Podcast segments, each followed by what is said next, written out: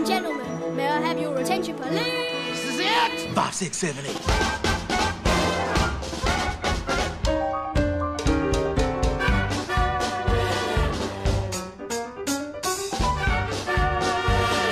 You've got talent. Let's see what we can do with it. You're gonna make me believe that you belong on that stage. Dancing on that show is my dream.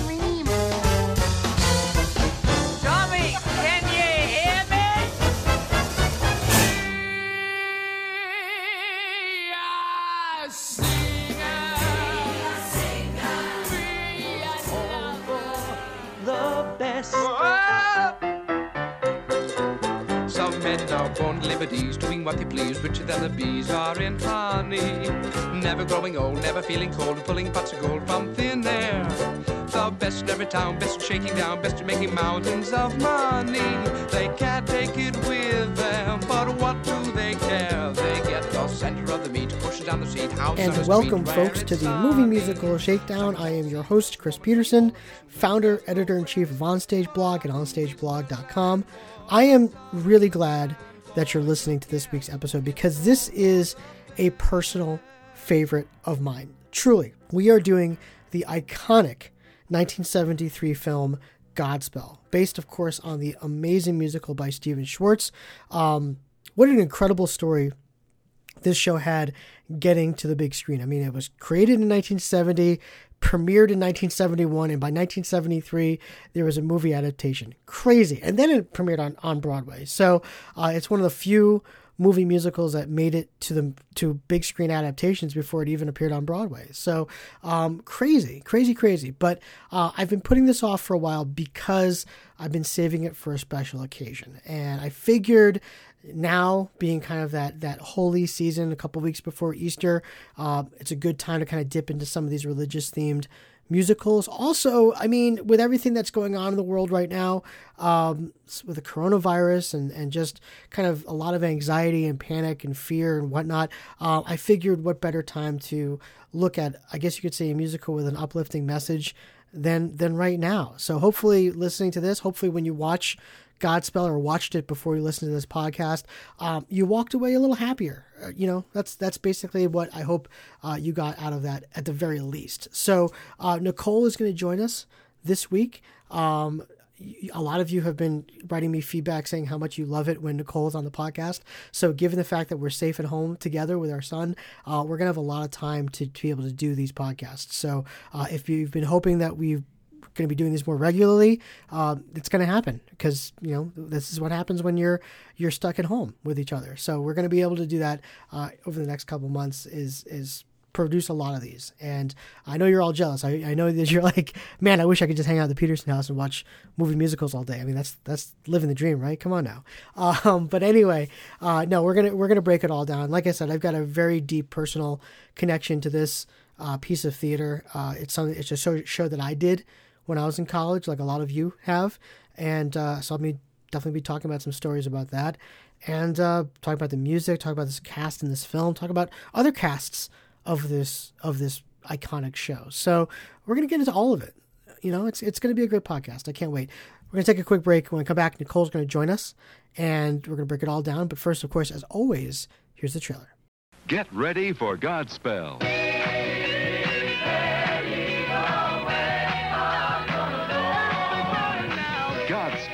The gospel according to today. Drink. This is my blood, shed for the forgiveness of sins. I shall never again drink from the fruit of the vine until I drink it again with you in the kingdom of my Father. Some men are born liberties, doing what they please, and these are in honey. Godspell, the phenomenal musical entertainment that's been thrilling stage audiences the world over, now spreads its joys to the screen.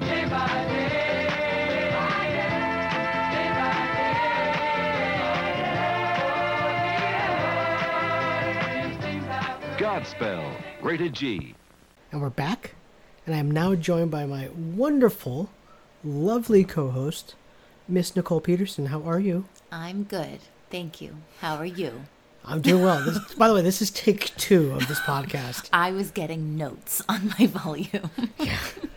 Trying to get you to be a little more energetic, a little I am louder. energetic, but we have a sleeping kid in the other room. I'm just trying not to rock the boat here. That's all. That's true. That's true. We want to make sure he sleeps th- through, Through the, night, night, so yes. to speak. But um, Nicole, really glad to be doing uh, this podcast with you this week. Yes. Godspell. Uh huh.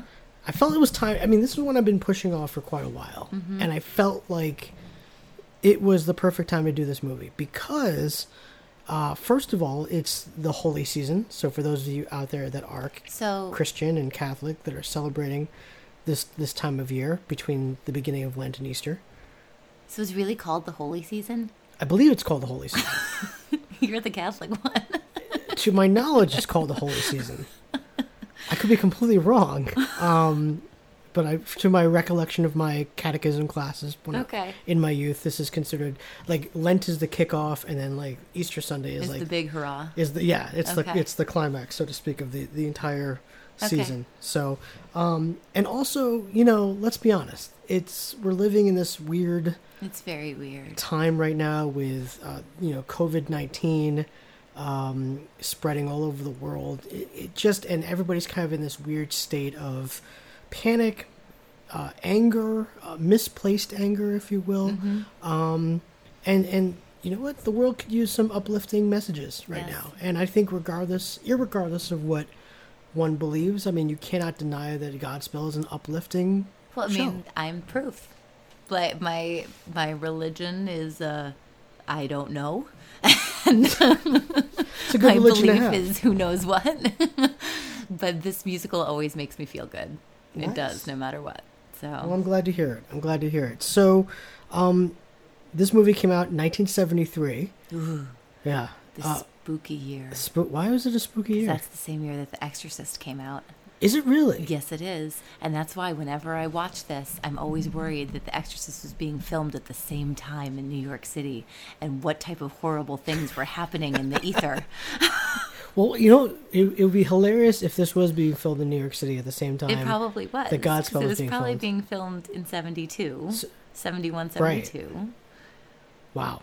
Yeah. So you've got this movie probably being filmed in Manhattan, and Mhm. I think The Exorcist was filmed in Queens, Long Brooklyn. Like it was. It was in the city. It, It was in the city. Yeah. But it wasn't Manhattan though. I don't remember. It was a studio. Like all of the studio stuff is. Like I think filmed. I think it was filmed. I think The Exorcist was filmed where Kaufman Studios now is in Brooklyn, which is like right over the bridge. Mm-hmm. So it's funny you got Godspell and Jesus in Manhattan, and you got the Devil in Brooklyn. And you know, 1973, I guess, was the religion movie year because, because, Jesus Christ Superstar came Jesus out Christ too. Superstar. and I used to think the same thing. Thank goodness they weren't in New York, or something would have exploded. now you've got two Jesus movies, almost like that that year that Armageddon and Deep Impact came out. So you got two meteor comparison, meteor movies, and then you got 73 was the Jesus movies. Um, what, you know, both Jesus musicals. Jesus musical movies, by the way, and and we will be doing Jesus Christ Superstar this Yes, year as I well. love that one too. Um, but two, I, I guess you could say similar movies, but Mhm. very different Very different. from one another. And we'll talk about this more when we finally do Jesus Christ Superstar on this. But um, it, it just is interesting where you get these two movies based on the on the Bible and set in modern times, if you will, Mhm. and but again, very different, very different. I think inspirations behind the purpose of each musical as well. Right. Um, I always looked at, and I, I, I love your thoughts on this. I always look, looked at Godspell as more of a um, celebration slash uh, investigation into Christianity, the teachings Mhm. of Christianity, and Jesus Christ Superstar being more of a protest of it. What do you think about that? Um, see, and I always viewed it as Godspell being what we want the teachings of Christianity to be, and Jesus Christ Superstar to be what the Christ- the Christian teachings are. Mm. So the dogma that is in Jesus Christ Superstar is missing from Godspell. Hmm. And again, but that's coming from someone who has limited Christian Experience, background yeah. experience. Gotcha. I'm, you know, Christianish. Um, Right. And never pursued that further. So that's just me seeing it for what it, Yeah. you know, And also two very different musical styles. super the two. different. Yeah. I mean, you've got Jesus Christ Superstar, which is this gigantic epic of music Mm-hmm. by Andrew Lloyd Webber, and you've got Tim Rice, and it's just this. Well, and I think that's part of it too. Like Yeah. the music feels dogmatic too, because it's so forceful. Mm-hmm. And I mean, just how many sharps alone? Right.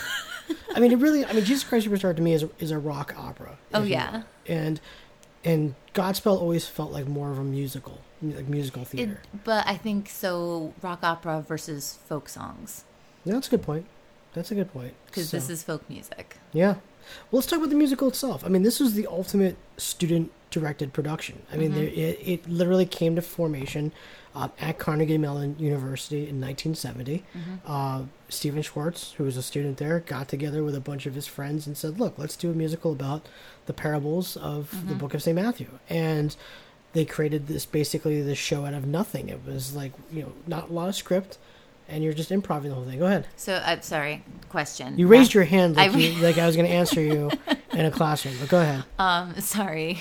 now that I'm a homeschool teacher. um, no. So Matthew is a saint.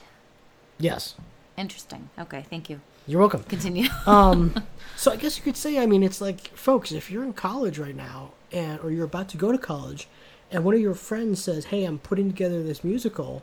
Do you want to be in it?" Say yes. Say yes, because a lot of the cast that was in that original production at Carnegie Mellon was in the off Broadway production. It was the Toronto production. It was in this movie. There's two cast members in this movie that were in the original Carnegie Mellon cast. Um, so between Godspell and you know some guy at Wesleyan saying, "Hey, I'm going to do a musical about Washington Heights," um, Right. do it. Be in it. Say yes, because you never know what it could lead to. Um, this musical has really become, for me, in my opinion, kind of like a rite of passage for actors. And, it's like, you know, if, if you're a musical theater actor, I think at some point everybody has done Godspell in, in one way or another. And um, it, it is one of those shows that it's it's a staple of colleges, high schools, community theaters. Um, but I think it requires so much of an actor in this. I think it's one of those musicals that truly you have to be an excellent all around performer to be in. I mean, the improv, the dramatic range at some points of this, and you have to be a good singer, and you have to know how to dance. I mean, it really, there are, there's a lot going on in this show. What do you think about that? Eh, Really? I think the reason this was a college show is because they're using the stuff that you're learning in college, the base, like the basics, the ABCs of it. So I think as long as you're learning and paying attention, that you can you can do this musical. And i think that's why it's done at so many colleges because it's implementing those building blocks that you're supposed to be learning. Like the theater program that i was in we learned the basics of improv. We learned like all of those things. So i mm-hmm. think that's why it works at that level so well. And i don't think you're wrong in saying that when done well it uses all of those things but i don't think you have to have all of those things to do it It's a good point. because you can point. make the choreography more rudimentary. You can dumb all of that down and still keep the structure of what this is. And of course, I say this because I did the show in college. Yes, you did. Um, just a little personal story about myself. Um, this was really one of the first shows I fully directed. Um, when I was in college, me and my friends, uh, Kevin, Kristen, Bryce, um, Julie, we kind of all got together and formed this like student directed musical theater company on our college because Did you we leave out Jesus? was that well, I'll get to that. I'll Okay. get to that. I was gonna say Um, you left him out. and we were frustrated with the lack of musical theater options at our school. So we said, you know what, let's make a musical theater company. And we ended up doing two shows per year. We would do like this musical review in the fall and then kind of a main stage production in the spring. And so Godspell was the kickoff of this entire musical theater company. So we held auditions, we uh, casted ourselves, a bunch of our friends were in the show. Um, the the concept was we actually set it in a bar, which I thought was pretty cool. So we we basically had each person in the cast was a different person visiting that bar for a different reason. Were any reason. of you old enough to drink when you said it in the bar? I think two of us were. I think t- Adam. I think there was the, the Adam who was the bartender was I think a senior or a junior at the time, and Veronica who I think was a junior at the time, uh, who who kind of who w- had this costume that I could only describe it as J Lo's denim one piece suit. I had that denim one piece. suit. Yeah, so that's what we basically dressed her as. Like she was, she was kind of like the um, what do we we? She was like the snob that was like on en route to someplace else, but stopped at the bar. Mhm. And then we had like another girl named Heather who, um, she was a jilted bride uh, or a deserted bride. She was Mhm. drinking her sorrows. Um, we had this girl Kristen who was definitely playing a lady of the night. Uh, Mhm. who ended up being kind of that Joanne part of singing um, "Turn Back Old Man." Mhm. Um, Kevin, who ended up playing Mm-hmm. G- uh, Judas and John the Baptist, uh, was kind of this traveling music man because he was the only one that could play piano. And go. so we were like, you know what, you're playing this role uh, because our friend Lee quit the show. Lee, thanks a lot for that. Um, and so like you have to play this role and also play the piano at the same time. So we had Poor to fi- Kevin. poor Kevin. We had to figure out how to, how to do this. And then of course my friend Jake um, played uh, Jesus, and he was really into it. Like this was. I love Jake to death, and this was like he treated this role like like actors treat Hamlet. Like it was like with such reverence and importance. But I mean, he loved it, and it was great. It was just a great production, and we actually uh, performed it in a student lounge at our school. So we basically taped off the stage. So we had this long, you know, t- uh, row of tape uh, of where the stage, quote unquote, ended, and the audience could sit. And I got to tell you, like we did a, a full weekend like f- uh, f- i think we did four performances of it um, and it was quote unquote sold out every single time All 16 seats in all the student 16 lounge. seat no i mean we probably got i would say we we were breaking fire code in that lounge like we probably had over i would say over between 70 and 80 people like stuffed Okay. into the student lounge and um and s- some people came every performance and like it was it was a really cool experience and it was really uplifting and it really kind of bonded us to this material. So watching it back tonight all these memories flooded back of like rehearsals and blocking sessions and at times i got i remember getting frustrated during certain parts of the rehearsal process and getting frustrated watching the movie. I was like damn it that line or you know that song that was a pain in the ass and things like that but um but what i found emotional about the movie is what i found emotional about in the in the show itself Can I tell you something? what's that I watched this right after we started dating because you told me that I needed to watch Godspell. So I bought the DVD and we watched it together. So this is like my dating, squishy butterflies and stomach Chris movie, which is very weird. wow Right. did you start getting butterflies from me when you're watching this It made it made me uh, reminisce a little. i mean we are what 14 years yeah, later because it was 2006 yeah when we started dating. Wow. Mhm. So the butterflies are still there. That's what you're saying, huh? When I watched Godspell. Oh, okay. Well, never mind then. Never mind. But um, you know, this is actually a really interesting movie. I mean, it is one of the few movie musicals that was adapted um, from from an off Broadway musical. So it had to. I mean, so they they basically make this thing in 1970, and by 71, 72, it's being performed off Broadway in Toronto, which we'll talk about a little bit later. Um, Australia in 1972 at the same time, and then it gets picked up and and, and uh, is made a movie. And there's only really been about a handful of times that's actually happened. Mhm. And Nicole, I want to ask you: Do you know any of the other times that's actually No. happened? Okay, so Not a clue. um, Hedwig and the Ant- Angry Inch. Okay. Uh, Little Shop of Horrors. Okay. The last five years. Mhm. Uh, this movie called Lucky Stiff. Mhm. Um, and then there's also um, Zombie. Hold on, it's called. Let me just make sure I get the title of the the thing right. Oh, um, Zombie Prom. Excuse Yep. me. And finally, the Fantasticks with uh, Joey McIntyre. Mhm. So that's those are the only times that I can really think of um, when a you know movie musical has been adapted after an off-Broadway musical, and then after the movie came out, then it went to Broadway, which I Mhm. thought was pretty interesting. Um, directed by David Greene, who actually directed one of the um, episodes of Roots, probably his best-known work after Godspell. Um, but yeah, I mean, it, it, it's a really interesting film. Stephen Schwartz actually has a cameo in this movie. Mhm. Uh, he is the customer that um, Katie is serving coffee to in the diner at the beginning of the movie. Um, and and yeah, so you got a really interesting kind of mix uh, of, of characters here. But the look of the film, I got to be honest with you, I, we've talked about this before. I love New York in the Yes, 1970s. you I don't. I don't know what it is about I do too. this era. Is it? It's maybe the griminess of the city.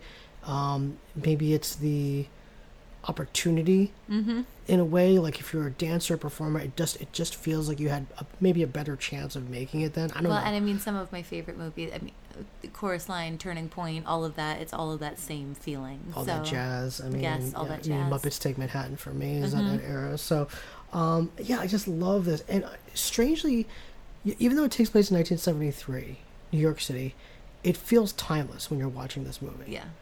It really does, and I love that. Um, however, the sound is weird in this movie. Did you catch this? The sound is grainy. And It's like, it feels like the whole movie's dubbed. yeah. It really does. Like I don't feel like there's a single line in there that was actually like recorded on the spot when they were making this movie. I think it all it all felt like it was recorded like dubbed in the studio later on. Mm-hmm. I mean, and I don't know. This is an old DVD, though. This is a DVD from 2006, so maybe that might be part of it. But Yeah, I don't know. I don't know. What do you have for general thoughts? Um, so I always thought John the Baptist was kind of cute, but he had weird eyes and looked like a cartoon lion. Like, doesn't he look like a cartoon lion? David Haskell, rest in peace, David Haskell. Uh, but yes, Um, the music makes me happy. Mhm. So, um, how did they empty out New York City? see, this is this is a interesting thing to, to ask about, and that's actually you know what I wish you had asked that during lingering questions, but Well, we can pause it. we can pause it. But Put it in lingering questions. put questions. lingering questions because Yes. yeah, I had the same question. Okay. Um, Um, so it's, you can tell so many of them are improv actors Mm. because all it's yes and is written all over this. yeah. Like, um, and there's so much skipping.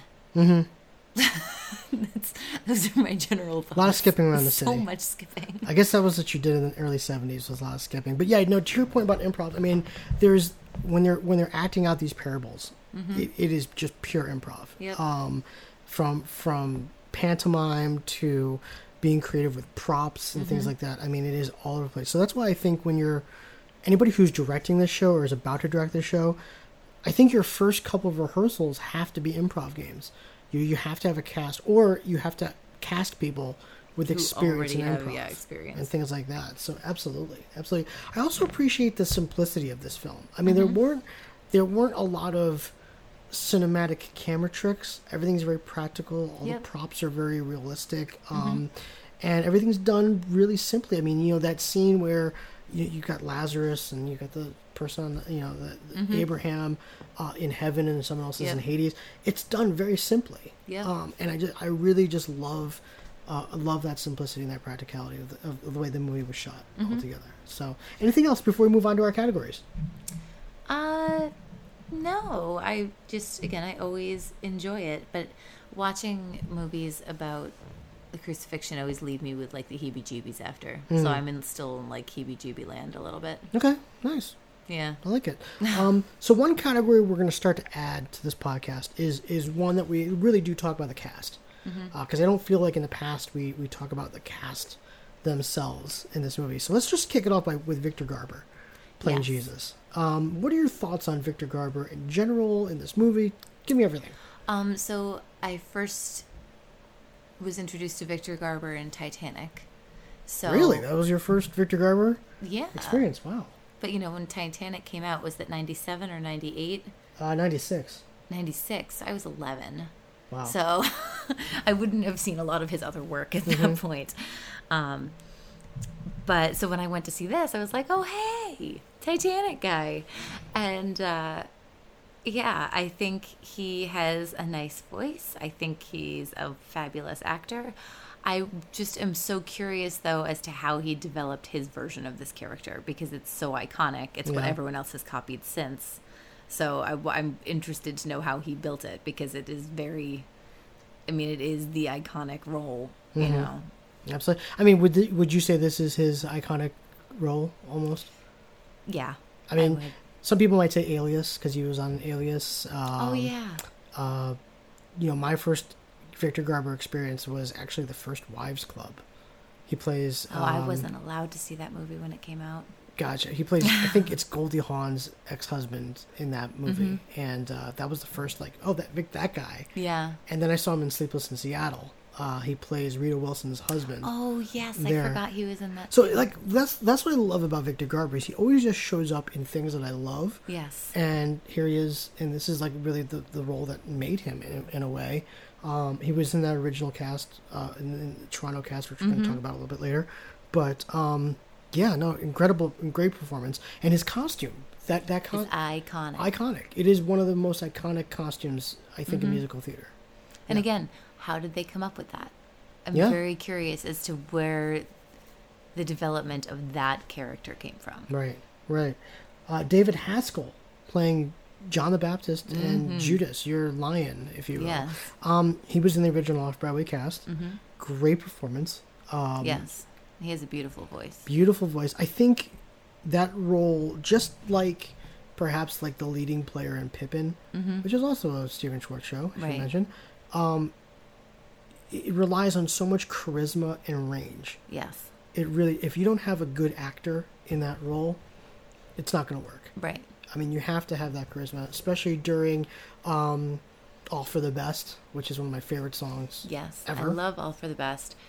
Uh, But also, just even in the opening scene, he is the only person in the opening. Right. So you have to be able to hold an audience's attention. And that number is, the, I think it, it really sets the, the tone for the show. Mm-hmm. And you have to have almost a reason of why this person is saying saying that. Mm-hmm. And, and then, of course, baptizing all these people. By the way, the way we did in the show is the, Kevin reached behind the bar and took like the, the water that was like Ew, yeah it wasn't bar water? bar water it wasn't it wasn't good the way that we did it but um yeah no it, it was it was it was you know you need to have that that really good actor especially in, in act two when he, he makes that switch to judas um which i think is a brilliant move Mm-hmm. on schwartz's part to have the same person playing that Yes. those two roles because you see that the conflict of judas having to turn in you know Well, not friend. only that, we get to know.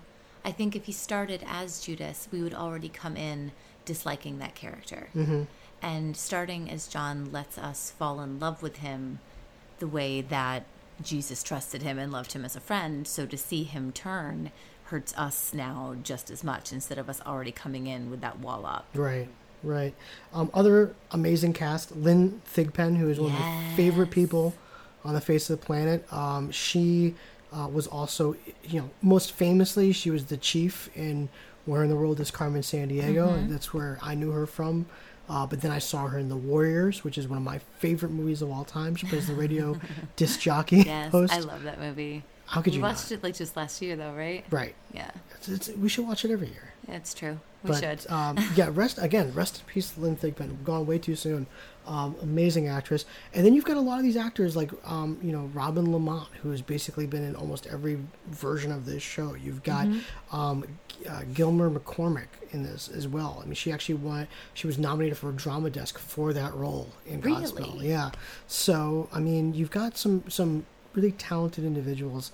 Not a lot of them did a lot after this. I mean, I looked at a lot of their IMDb credits. Like a lot of them had like you know between probably three and five credits after this. I mean, David Haskell and Victor Garber obviously I think are the most successful. right. Um, but um, yeah, no, it, was- it was interesting that they didn't do um, a lot after that. But let's get into the, the other categories, starting off with Dusty Room Moments. Now, we all know with some of these movie musicals, um, you know, there, there are some emotional high points in these shows. It makes the, the goosebumps, the, the lumps in the back of your throat. The eyes might start to water a little bit. So, Nicole, let me ask you, did you have any Dusty Room moments Only with one. Godspell? Which one? Uh, I love Beautiful City. That Yeah. song always gets me in my feelings, and I absolutely love it. And What is it about that song that gets you in the feelings? um, because I think it's talking about community, Mm-hmm. and I feel like so much of even the music from this show is about right and wrong and right and wrong and all of that. But this song is about coming together, and it always just gives me goosebumps. Even the fast version, though I love the revival version. The That- 2011 It's my favorite. Broadway revival. Yes. Um, that totally makes me cry every time I hear it, but I love that song. Yeah, absolutely. Which, if you had to pick one to listen to right now, this version or the 2011 version? Well, we just heard this version because we just watched it, so I would pick the 2011. Okay. Yeah. That's fair. That's fair. Um, for me, I, it was weird. Like even though like I had a lot of, I guess you could say like emotional moments of me remembering my involvement with this show. I nothing in the movie this time around really made me emotional. But I will say, like when I first saw this movie, the very first time I saw this movie, um, like all good gifts, um, by my side, the crucifix. I, I found myself like almost getting teary eyed at a lot of these So, is it because you felt a connection to the music and the performance, or is it because you felt a connection to your faith? It's a good question. Um, I think it was probably more of the latter at that time.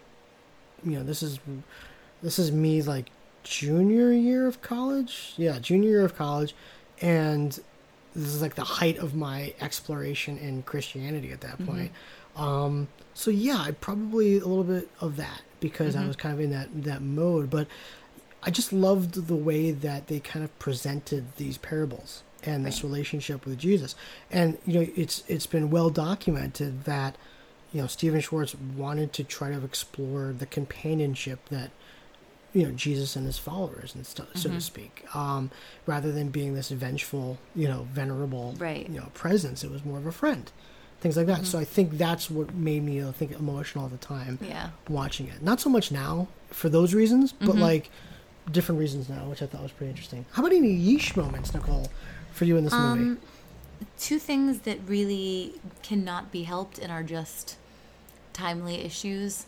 One was an actual quote from the Bible that just made me go cringy, which was when he was talking about um, heathens and synagogues, and I was like, "Yeesh, no, thanks, yeah. don't like that." Okay. But again, you know, that's how many hundreds of years old, can't change it. Right. Um, and then I didn't love the Abraham Native American headdress costume, but again, it was 1973, so Yeah, and I think again, I think they were just grabbing. I think it was just a prop. Oh no, I'm sure. I don't Yeah. think it was meant in any harm, but at the same time, shouldn't wear a headdress if you know. That's true. I mean, for me, so the yeesh about this movie, and, I think the big yeesh about this movie, and I think also about Jesus Christ Superstar, at least in the time and the way that these two movies were designed at the time, was with that kind of hippie mm-hmm. style and influence. Where you know I've, I've I've read this from one person. It's basically said, look, if you if you're someone that believes that religions are you know BS or, or cults mm-hmm. basically, you can turn to this movie and say, look, you know, look, th- you know, this very cultish Oh, with see, the, the flower power and the hippies and things like that. that. And I think I don't think it's it's it's weird because I think it's a fair point in the way it's designed, but also at the same time it's like no, it's the Bible, And whatever. see, I always thought the opposite that it was young people saying you can find faith away from all of those, you know, away from materialism, which I mean is the point. Right. But, you know, hippies were finding joy away from materialism. So I thought that was why that was stylized that Mm-hmm. yeah, way. and it's just, but then you you know, I, I just started thinking, okay, so this move, this musical was written a year after the Manson murders. Mm-hmm. So cults, hippies, flower power, all that stuff is at a kind of an all-time high. right. at this point. and then you present this show which really looks at christianity from almost from from just from the blind eye a mm-hmm. hippie style one could say you know they're trying to or not the, the the show is trying to but you can make that connection if Right. you will so that was But whereas in Jesus Christ Superstar, they literally arrive in a caravan. right exactly Which is a so i think jesus christ superstar is a little bit further in that Yeah. regard but yeah this movie like there are moments where like you- you've got just the way that the you know followers are kind of like you know the master talk and all that stuff it's just Mm-hmm. like yeah wow yeah that does kind of feel like it, just the way it looks and is designed Right. is kind of culty in a way but Well, we you all know how. I feel about exactly that. um, and you know what's funny the other yeesh thing i had about this movie was um, when you look at the you know and, and you mentioned this before the the empty streets of new york mm-hmm. That's supposed to be very like ew, wow that's a kind of a weird thing Yeah. to see this being march 28th 2020 it's actually kind of the norm It's really weird. and it's very weird when you look at pictures of new york city today and they're empty Like Yep. Fifth. I mean, I saw a picture of a friend took of mine. Uh, a friend of, friend of mine took of Fifth Avenue, Mm-hmm. looking from Grand Central down, and it is there's nobody on the street. Right. Um, Well, good job, New Yorkers, for staying inside. yes, yes. Good job. So just it was one of those. As I'm watching, I'm like, yeah, that doesn't look so weird right now when you're thinking about what's going on in the world. So, Right. so I'm hoping that all of you are staying in and, And listening to this and podcast. healthy. and for those of you who are essential workers or healthcare workers um, that are, have to go out and work and and, Mm-hmm. and provide these important services, thank you. Yes. Can't thank you enough. I would give you a two minute ovation like everybody's been doing on this podcast, but that would be very obnoxious to just clap For two minutes on a podcast. Right. But please know that uh, we definitely appreciate everything um, that you're doing. So it's not a Mm-hmm. yeesh, you know, necessarily, but it just it just felt very weird to Yeah. watch that. Um, and Well, it's the same when I see the Twin Towers. right, Like, just that. how the World Trade Center is very much in there, and and Mm-hmm. it's also weird that you're seeing it when it's not even finished yet. Yeah. So and then they, it just yeah, all for the best, all that stuff is up there. So yeah, it was it, it was a little weird on that end, but um, all right. Well, let's throw some casting what ifs at you real quick. Okay. So I couldn't find any like you know casting like these people auditioned and they didn't get in. And this cast was kind of put together and then they just started filming. But we got to talk about that 1972 Toronto Yes. cast because it at this point it is a fabled cast. It is legendary for who was in it, um, and I think what makes it even more legendary is you can't find anything on it. What I wouldn't give to see a film of that Right. production. So the 1972 Toronto production included, in terms of its cast, Victor Garber playing Jesus, but also Eugene Levy, Andrea Martin, Gilda Radner, Dave Thomas, Martin Short, and then Catherine O'Hara replaced Gilda Radner when she left to go do a show called Saturday Night Live. So um, you've got this whole cast, top to bottom, of legends. I mean, it is a Hall of Fame from top to bottom type of cast. Um, I, there's the only clip I could find online, video, is a quick like 15 second clip of of Martin Short doing like a solo, and that's all I could find. There's no recordings. There's no. There's nothing. Um, so let me ask you this, Nicole: Yes. Would this movie have been better with the Toronto cast in it? So part of me says yes, only because it would have been a really amazing snapshot of that point in their careers. Because I think everyone loves those people. I mean, I could be wrong, but I love Martin Short. You know, I love Martin Short. I get it. So I think for that reason, it would have been amazing to see them in it. But then it wouldn't have been such a mystery either. So and we might not have gotten you know SCTV. Right, So that's who, also true. Who knows? But um, yeah, no. Part of me is like, as I'm watching this movie, I'm like, ugh, I would love to have seen that Toronto cast Mm-hmm. um, in there. And plus, just to see like, because these characters were their actual names, just to see a program where it's like Eugene, Gilda, you know, Mm-hmm. Right. Martin, you know, Dave Thomas of all people. I mean, that's crazy. So amazing, amazing on that end. All right, well, let's start getting into uh, rating the singing. wait, the did we do lingering questions? Oh my gosh, I'm sorry. later? Lingering questions. Let's do it. Let's get into I it. have lots of them. I apologize. Go ahead. Okay. Um, what was with the hand puppet? Yeah, I don't know. I think that was just her quirk, her prop. Okay. Yeah. Um, let's see. Why do lawyers get such a bad rap in the Bible? So you're talking about like the Pharisees, "Alas for you" song. yes. I mean, real really, digging into lawyers. Yeah. There are some lawyers who are doing nice things out there. Well, what do you call a bunch of lawyers at the bottom of the sea, Nicole? Uh, A good start. Ha ha ha. that's not nice. I know. Uh, it's a very classic law jerk. I don't know why lawyers. Maybe that's why. Maybe that was the first Maybe, maybe bad rap. And so it- every so it really should be, alas, Pharisees and Pharisees. I, don't, I don't know how good of a song that is. I mean, how Alas, good of a alas song. for you, Pharisee, Pharisees, Pharisees. Yeah, that's a good question. Um, here's a lingering question I had. So at the beginning, when they, they all get in the fountain and they all leave the fountain to run Yes. off and get changed, I guess. Um, everybody kind of like starts ditching clothing and stuff like that. Mm-hmm.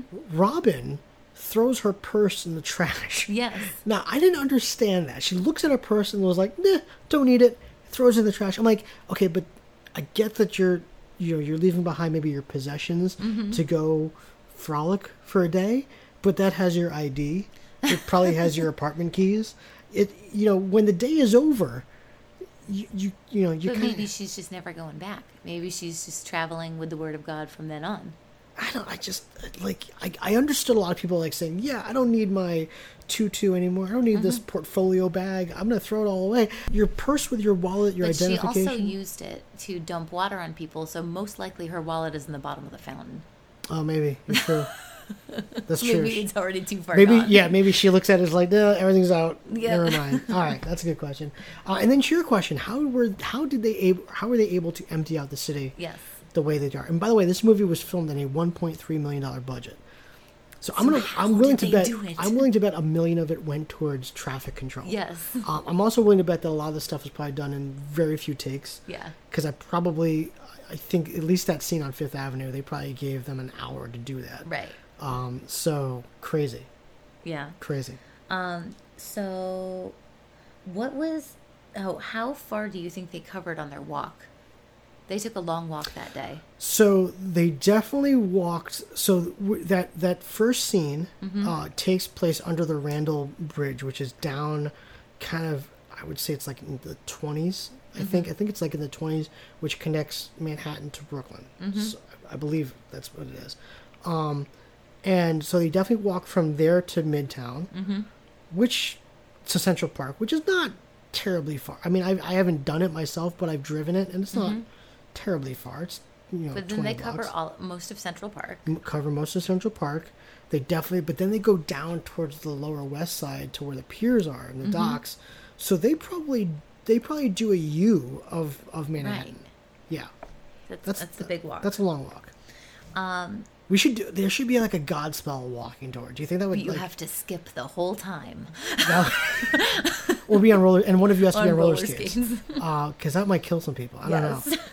Um. So, what was the meaning of removing the makeup before the Last Supper? Is it just about washing yourself or cleansing yourself, or is it he, it. or is he taking away his blessings?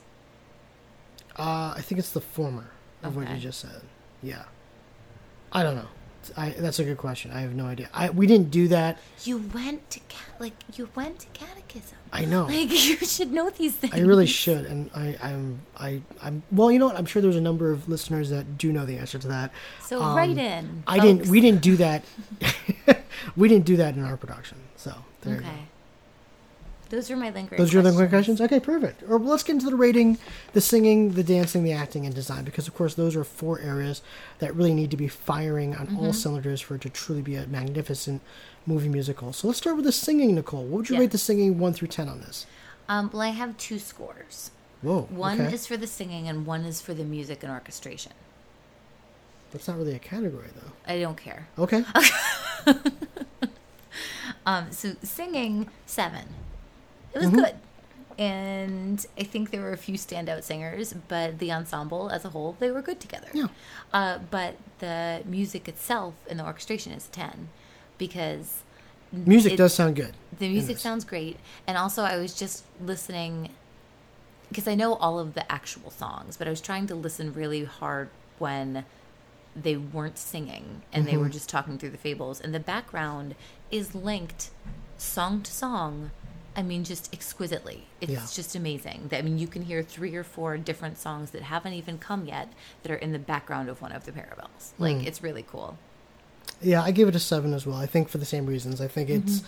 there are good singers and there is not so good singers, and it's a very nineteen early nineteen seventies type of movie musical Mm-hmm. casting. I think uh, with a lot of other ones that were made around this era, Like Hair like and, like, Hair. Tommy, um, you know, even later on with the chorus line, you're not getting these booming, you know, Right. voices, so to speak, like like you did in 2011. It's a very of the time type of, of Mm-hmm. Yeah. musical. So yeah.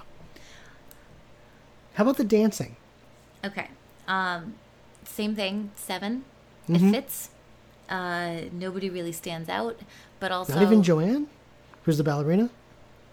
I mean, she. I, I actually, her partner stood out to me more. Okay. So, okay. and he and he'll come up again later. Okay, to know. Um, but you know, I thought they they all matched. Again, they were a good ensemble. Okay. That's really what my thought is. Yeah, I give it an eight just because I felt like none of them were really, with the exception of probably Joanne, were like seriously trained dancers. Like none of them came off that way. Right. Um, and I felt like the choreography, and I wish I had written down who the choreographer was. I thought fit well enough where no one looked like they were completely out of place. I mean, Right. actually, at some points, Victor Garber looked like he was out of place. Well, I think he had trouble with his shoes because at one point they were dance in um, All for the Best. They were dancing on a ledge, and he kept Which is like, very dangerous, by the way. wobbling. Yes. Wait, on, are you talking about by the pool area? Uh, no, in the very beginning when they were doing the side to side walks. Oh, yes. Yeah. Um, he almost tripped right before they all jumped down. Gotcha.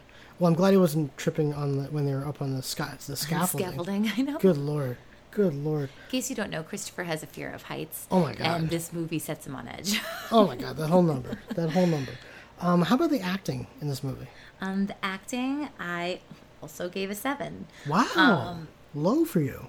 It is. Uh, it's not a style of acting that I love. Mm-hmm.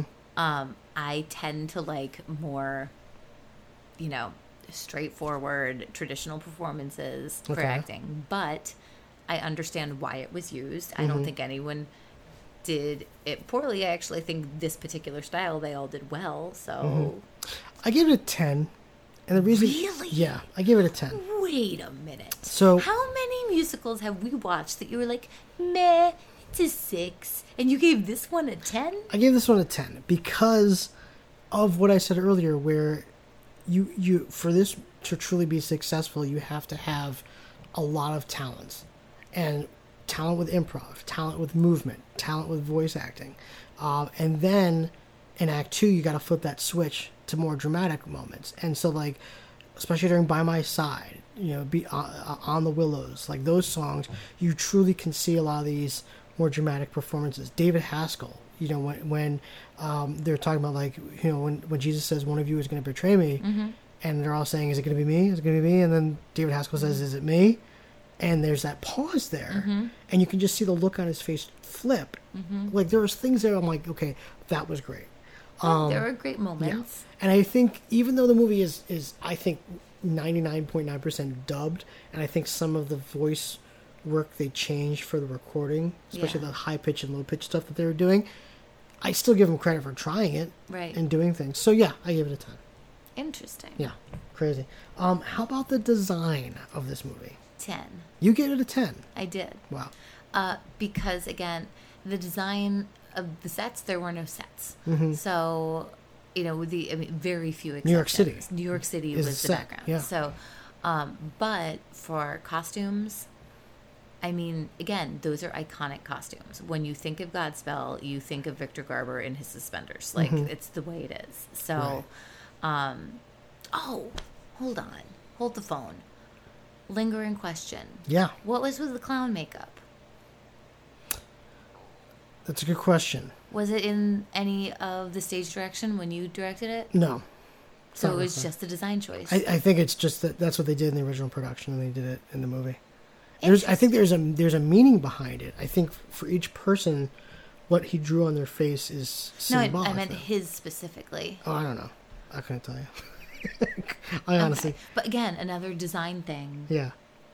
makeup that just makes that character. Mhm. So Right, right.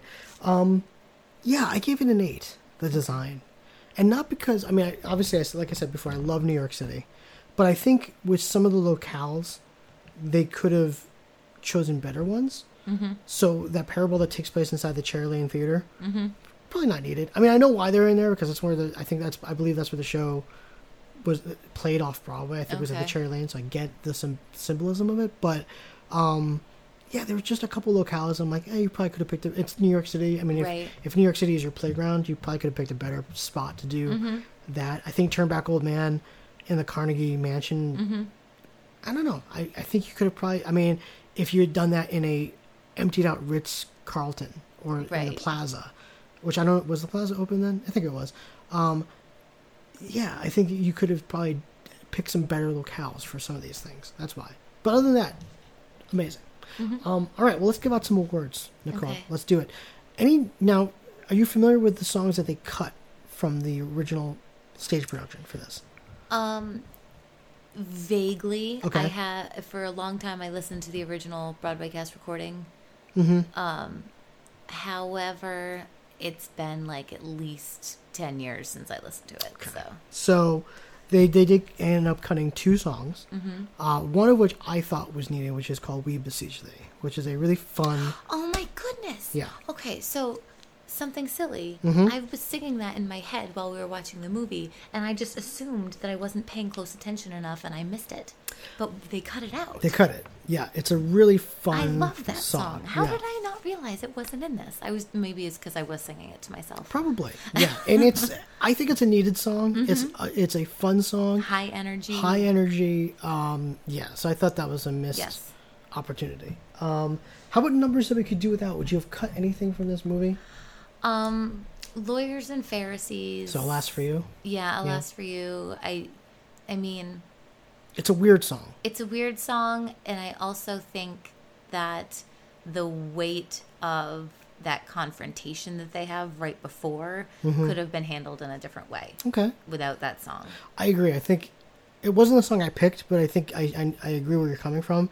I've always felt that is there a song needed there? Like, do we need a song I don't that? think we do. I think the like the fact that he is acting aggressively Mhm. is its own moment. I don't think it needs a song. For me, I picked "On the Willows" as the song we could do without, Mhm. and I've always felt that way. I never liked that song.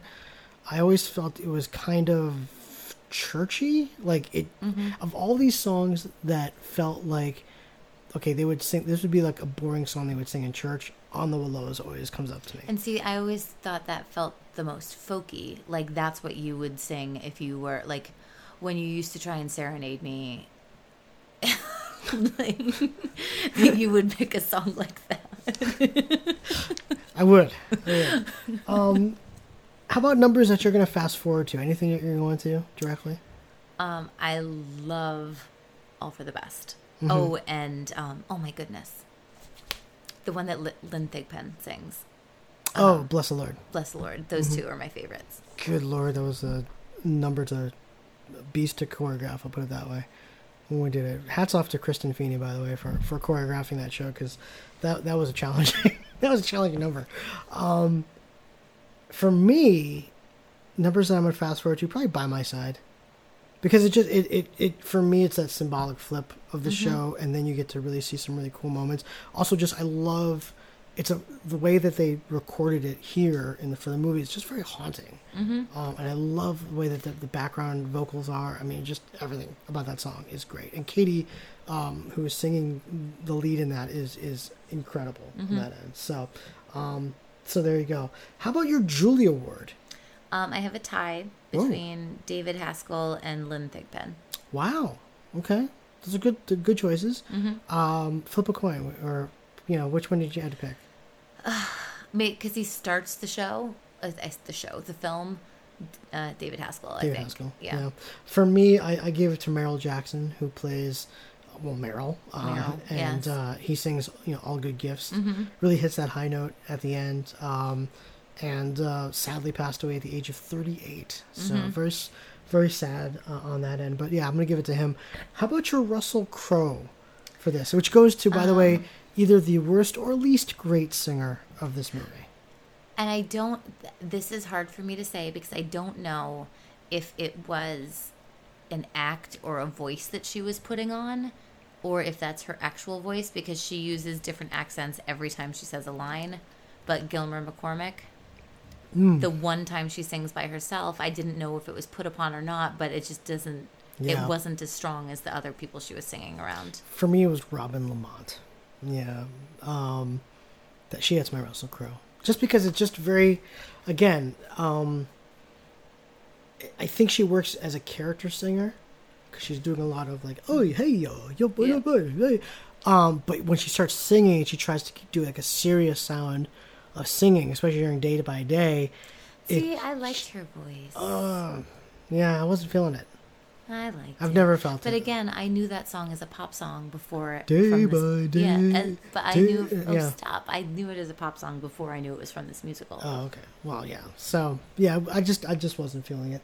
Um, how about your Bumlet award? Any Bumlets for this movie? Yeah. Go ahead. Dancer Daniel Levins.